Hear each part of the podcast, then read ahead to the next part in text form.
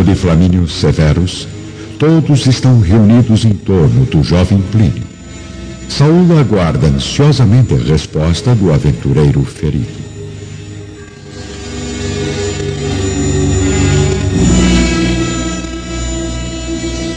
Por que deseja saber o nome deste judeu infeliz, escravo?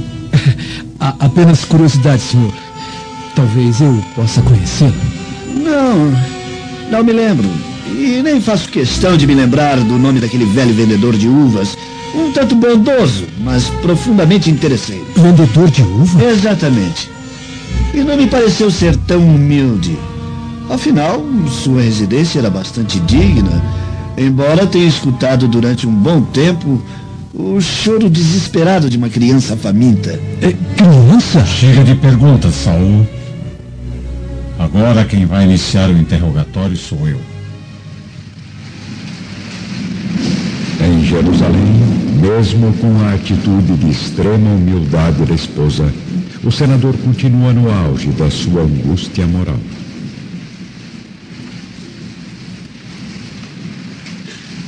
Se as tradições familiares desapareceram no seu espírito, saiba que elas continuam cada vez mais puras em minha alma. Viva com seu pensamento da vergonha, mas nunca ofenda publicamente os meus sentimentos mais sagrados, porque a paciência e a liberdade também têm os seus limites. De hoje em diante, a senhora será nesta casa apenas mais uma serva no papel de mãe. Mas nem pense em intervir na educação de minha filha.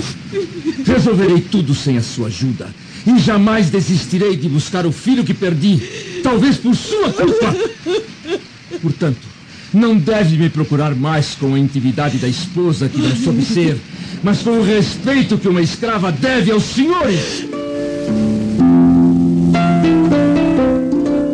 Lívia reúne forças para tentar buscar na consciência alguma culpa que justifique tamanha humilhação, enquanto recorda que o mestre de Nazaré também era inocente e foi entregue à cruz sob os insultos da multidão impiedosa e dos algozes cruéis. Jesus também era justo, bom e compreensivo. E daqueles a quem mais havia amado, recebeu apenas a traição e o abandono na hora extrema do julgamento. Prevendo os sacrifícios que o destino lhe prepara, Lívia fortalece ainda mais a sua fé e implora ao Pai Celestial que lhe conceda coragem o bastante para vencer as provações amargas da vida. Na noite tranquila e estrelada da sede imperial, o jovem Plínio repousa sentindo a brisa noturna na paz do seu aposento. Ele já foi medicado e respondeu sinceramente ao pai todos os motivos da sua louca viagem a Jerusalém. Flamínio, mais uma vez, faz questão de demonstrar o orgulho que sente pelo filho caçula. Muito bem, meu filho.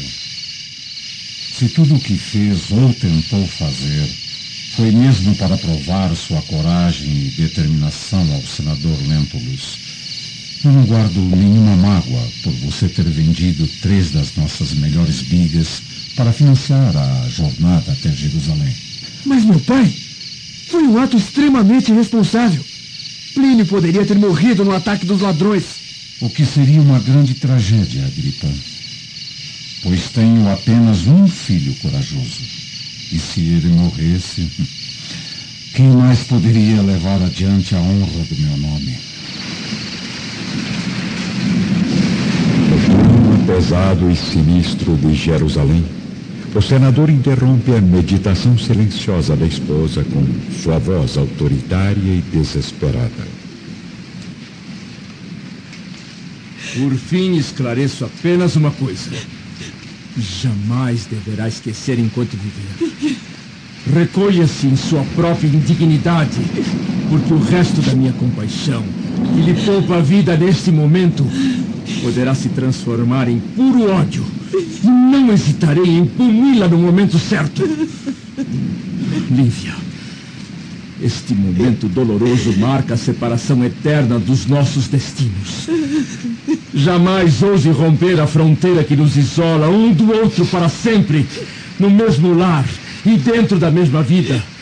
porque um gesto desses poderá significar a sua sentença de morte.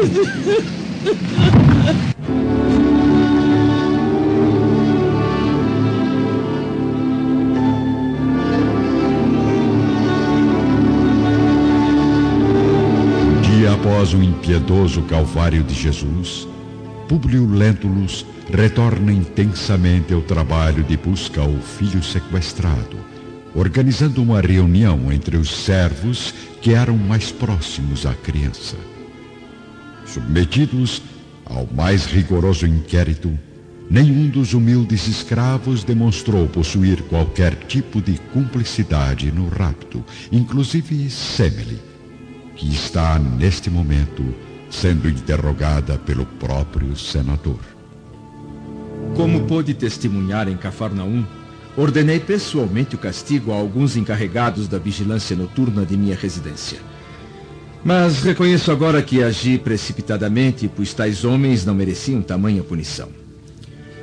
Você sabe que não admito castigos físicos às mulheres, embora isso quase tenha ocorrido com a sua companheira Ana, devido ao seu atrevimento e desrespeito à minha autoridade. Sei que você era a principal ajudante nos cuidados do pequeno Marcos. Então me responda, serva.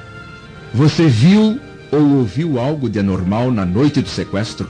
Gostaria muito de poder ajudá-lo a, a resolver este problema angustiante, senador. Mas, infelizmente, nada de estranho passou aos meus olhos e ouvidos naquela trágica noite. E o que fazia no momento do sequestro? Estava em companhia da serva Ana, em seu aposento. Então, escrava, Jura por todas as suas crenças que não carrega nenhuma culpa na consciência por esse crime imperdoável? Sim, senador. Declaro do fundo da alma a mais absoluta inocência. Pois então, volte aos seus afazeres e comunique ao povo de Jerusalém que prometo um prêmio de cinco mil sestércios para quem trouxer de volta o meu filho desaparecido.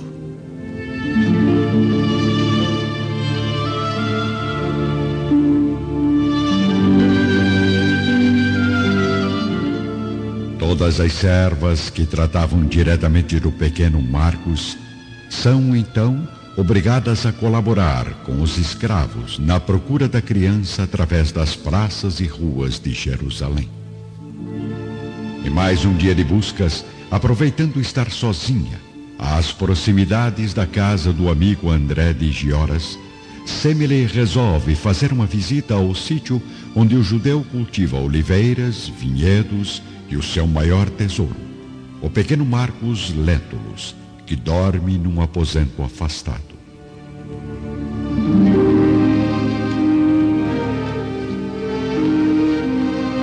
Fiquei sabendo que o romano desgraçado está oferecendo cinco mil sestércios a quem lhe apresentar a criança. Verdade! Trata-se de uma enorme soma em dinheiro romano que certamente ninguém ganhará fácil neste mundo. Não esteja tão certa disso, minha amiga. Ah, não entendo o que quer dizer, André. Bem, na verdade, como sabe, eu sou um pobre vendedor de uvas que jamais sonhou possuir tamanha fortuna. E se não fosse o meu justo e ardente desejo de vingança, Seria o caso de irmos juntos abocanhar essa respeitável quantia? Sem dúvida. E no meu caso, que tenho ainda menos posses que o amigo, o dinheiro seria um presente do céu. Tem tido notícias de Benjamin? Ah, ora, como sabe, André, meu noivo viaja há mais de dois meses pela região da Galileia.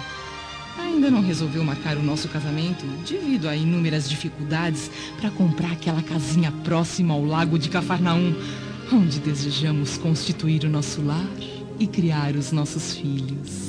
Oh, Semele, de minha parte pode ficar descansada porque farei tudo para ajudá-la a realizar o sonho do matrimônio. Ah, muito grata, meu nobre amigo. Bem, agora preciso voltar logo ao trabalho e relatar ao senador, mais uma vez, que nada descobri sobre o paradeiro do filho raptado. Não vá ainda, Senna. Ao mesmo tempo, nas termas suntuosas do palácio de Salvio Lentulus, Fúvia repousa na piscina de água morna e perfumada, com a satisfação estampada no olhar. Algumas servas distribuem pétalas de rosas vermelhas no seu redor, quando são surpreendidas pela chegada repentina do guardião Sulpício Tarquínios. Sumam daqui! Preciso falar a sós com a senhora Fúvia. Sulpício? Mas quanta ousadia! Como tem a coragem de vir aqui a essas horas? Relaxe, minha amada, relaxe. Seu marido me ordenou que a vigiasse constantemente. Estou apenas cumprindo meu dever. Suma daqui! Salve pode chegar a qualquer momento. Sua beleza fica ainda mais profunda quando mergulhada no perfume das rosas. Não me venha com falsos galanteios, Sulpício. Você ainda não me explicou o que tem a ver com aquela serva de Lívia Lentulus. Ah, é apenas uma moça desequilibrada, Fúvia. Mas muito atraente para uma escrava. Se descobrir que me trocou por aquela miserável, prometo lhe entregar ao meu marido. Teria mesmo coragem de revelar a Sálvio Lentulus que sou eu o amante misterioso da esposa? Jamais, Sulpício. Diria que você anda me assediando todos os dias e que merece ser punido com a morte. De volta à residência de André, vamos encontrar o judeu caminhando em direção à adega, enquanto Semele permanece na varanda do sítio.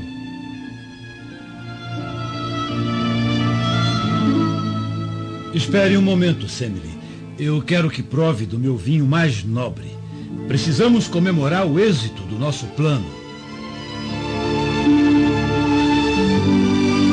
Sozinho no interior da adega, ele seleciona um vasilhame de vinho espumante e claro, entornando o líquido com fartura numa taça antiga. Em seguida, discretamente, André vai até o seu quarto, onde apanha um pequeno tubo, derramando sobre a taça algumas gotas da poção mortal.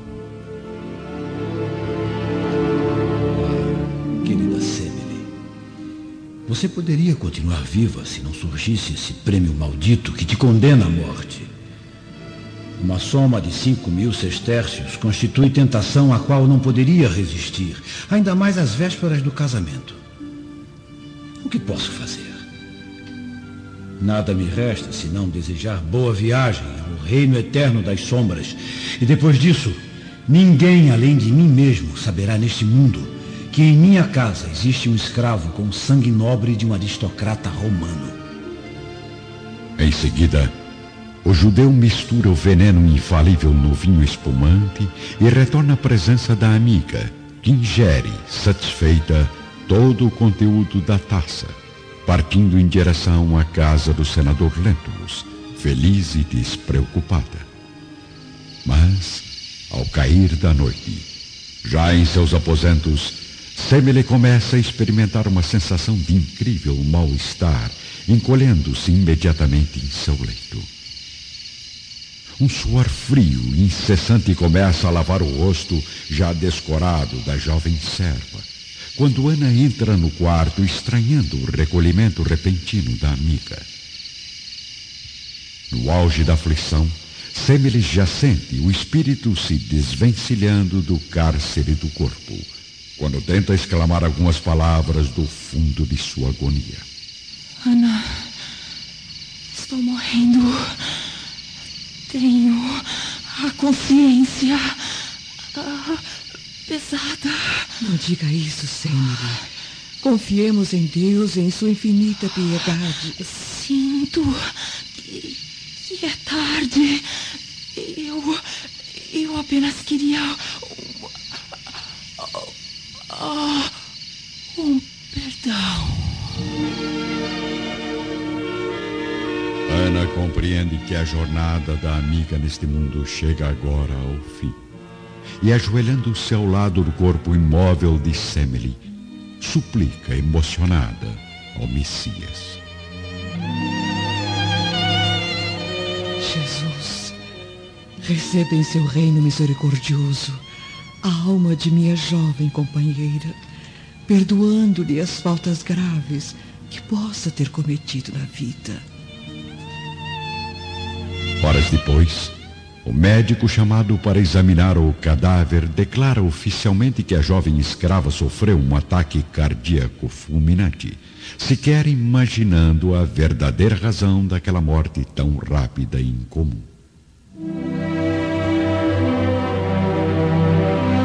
No dia seguinte, Públio parte com a família de volta a Cafarnaum para estabelecer-se de vez na residência campestre, onde espera permanecer durante algum tempo. A viagem é triste, depressiva, sem que o senador e a esposa troquem sequer um olhar, embora os numerosos servos, com exceção de Ana, não cheguem a perceber a separação do casal. Ao cair da noite, já na residência, a pequena Flávia, ainda triste com a morte de Semele, está agora no seu quarto, em companhia da alma sensível e confortadora de Ana. disse que Semele pediu perdão a Messias antes de morrer. Por que, Ana? Será que ela fez algo errado? Todos nós erramos às vezes, minha querida. Mas a misericórdia de Jesus e do Pai que está no céu é grandiosa o bastante para acolher a todos no reino da luz e da alegria.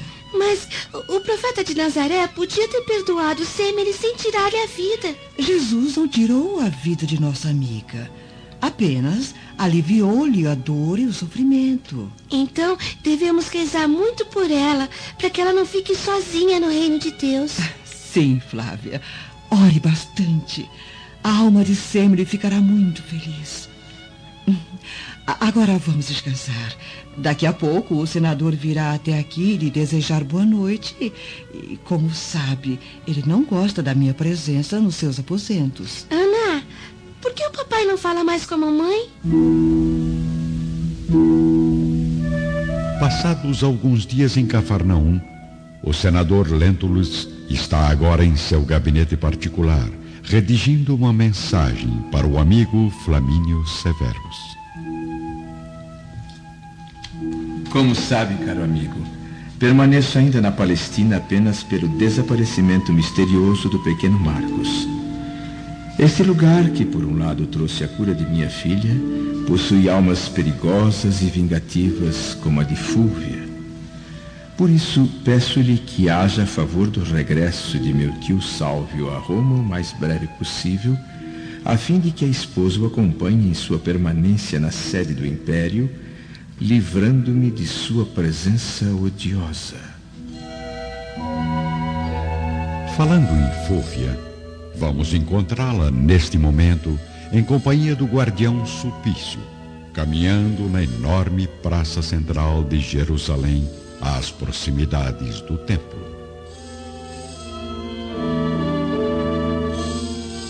Por acaso está sabendo que a sua amiga morreu há alguns dias, guardião? A amiga?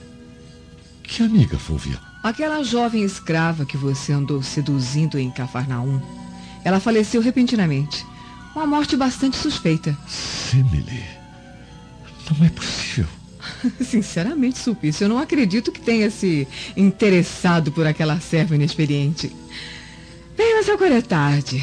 Tarde demais para refletirmos sobre este assunto morto e enterrado. Mas como? Fúvia. Não.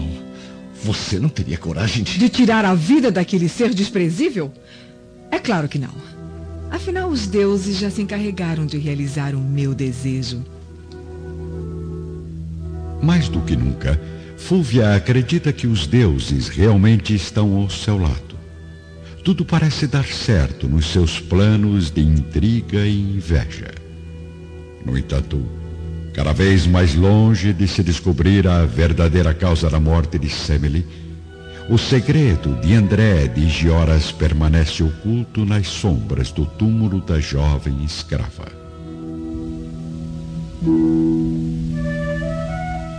De volta ao gabinete de Públio Lentulus, o senador prossegue escrevendo sua mensagem ao amigo Flamínio.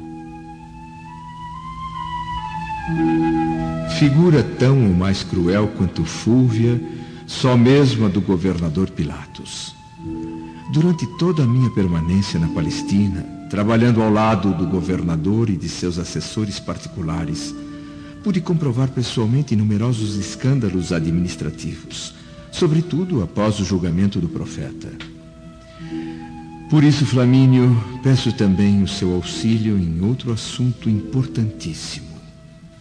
Colocar as autoridades romanas a par dessas ocorrências gravíssimas, de modo que, rapidamente, o governador seja removido para outra região do império. Ao mesmo tempo, em Roma, no terraço de mármore da família Severus, Plínio ainda se recupera das lesões sofridas em Jerusalém, caminhando com dificuldade, auxiliado pelo escravo Saul. Me solte, judeu. Eu posso andar sozinho. É, desculpe, senhor. Eu estou apenas seguindo as ordens de sua mãe, que pediu para ajudá-lo nas caminhadas pelo palácio. Está bem, mas não precisa chegar tão perto. Você sabe que não gosto do contato físico com os escravos. Senhor Plínio, lembra-se quando disse que na casa do velho judeu da Palestina havia uma criança chorando? Não me venha com mais perguntas. Prefiro apagar da lembrança aquele terrível pesadelo que vivi em Jerusalém. Perdoe minha insistência, mas por acaso o judeu lhe revelou se era pai dessa criança desesperada? Hum, creio que não. Mas notei que ele ficou um tanto nervoso quando comentei a respeito daquele choro angustiante. E como eram as feições desse homem? Horrorosas, como a de todos os escravos. Aliás, o judeu possuía uma expressão que às vezes me lembra a sua. Mas o que é isso? O senhor só pode estar brincando. Jamais duvide da minha palavra. Ou irá acabar servindo de refeição aos leões, servo arrogante. Com certeza, a expressão do velho judeu era semelhante à que você tem estampada agora, nesse rosto medíocre. Um misto de ódio, desejo de vingança, mas, acima de tudo, medo. Muito medo da superioridade romana.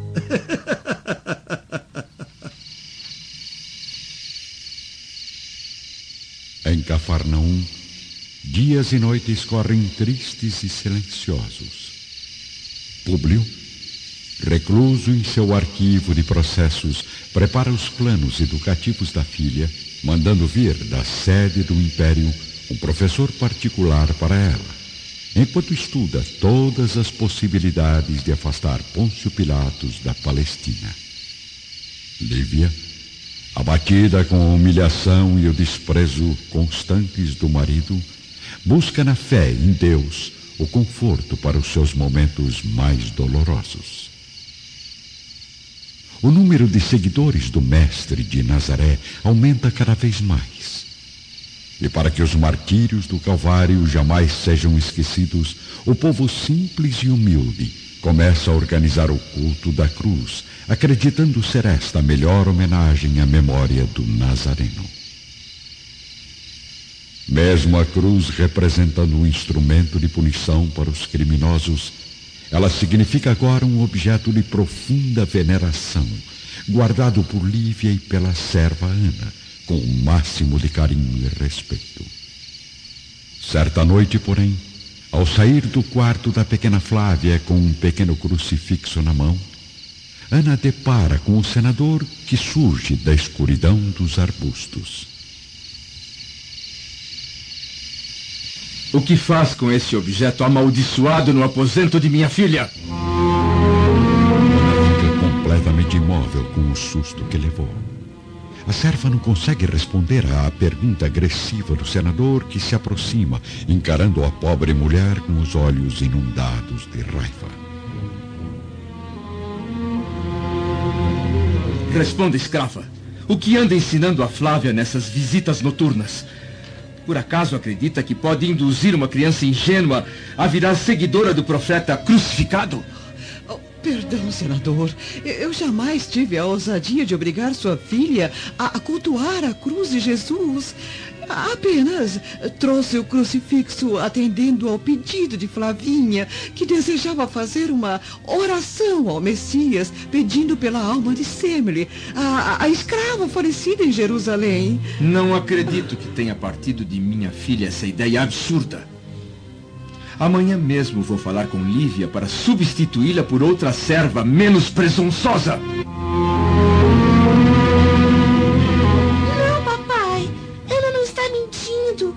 Eu rezo todas as noites ao profeta de Nazaré, agradecendo ao homem maravilhoso que aliviou a minha dor e curou a minha doença. Por que o Senhor permitiu que Pilatos crucificasse o Messias, meu pai? Por quê?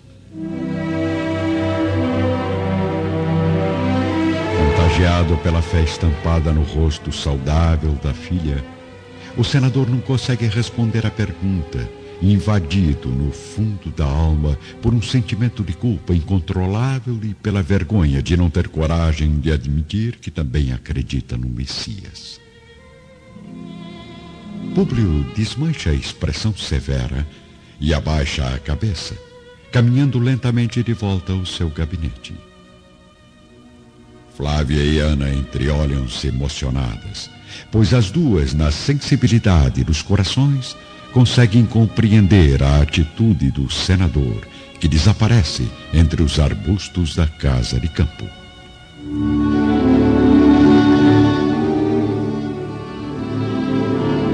Um mês após o martírio de Jesus, numa tarde formosa e quente de Cafarnaum, o senador Lentulus se aproxima da esposa depois de muitos dias em que não trocaram uma só palavra.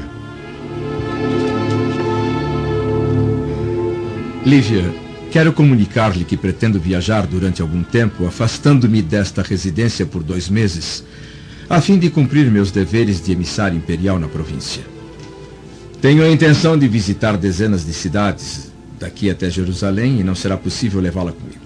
Mas. Portanto, vou deixá-la excepcionalmente como guardiã de minha filha. Mas, por. Como já disse antes, você vive nesta casa apenas pela tarefa maternal.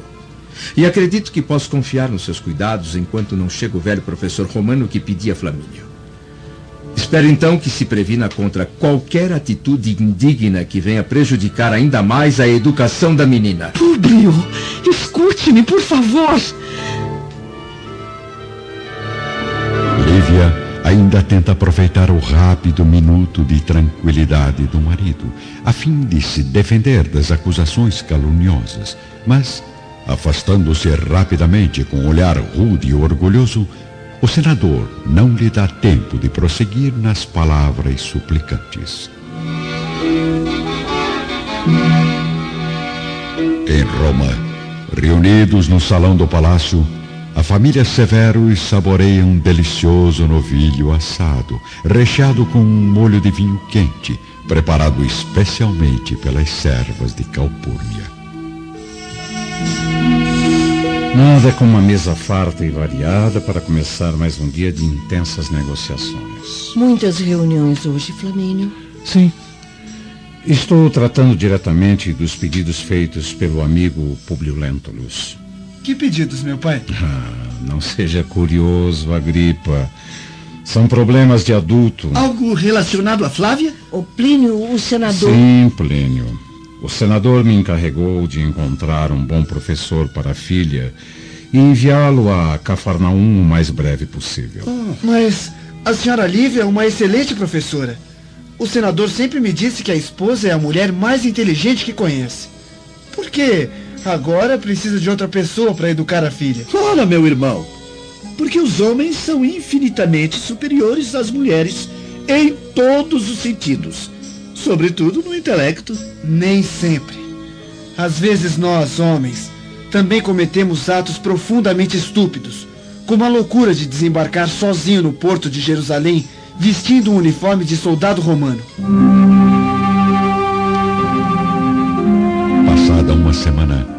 Publio Lentulus parte para a longa viagem. Na mente confusa há apenas três objetivos: aliviar o coração de tanto sofrimento, procurar o filho desaparecido e catalogar os erros e injustiças de Pilatos em cada cidade que vistoriar. O senador, no entanto, ao abandonar o lar por tanto tempo, acaba deixando a esposa e a filha expostas aos perigos de uma região ameaçadora. E esta é a maior preocupação de Lívia, que observa, aflita, juntamente com a serva Ana, o marido partir, deixando a família entregue à vigilância de numerosos servos.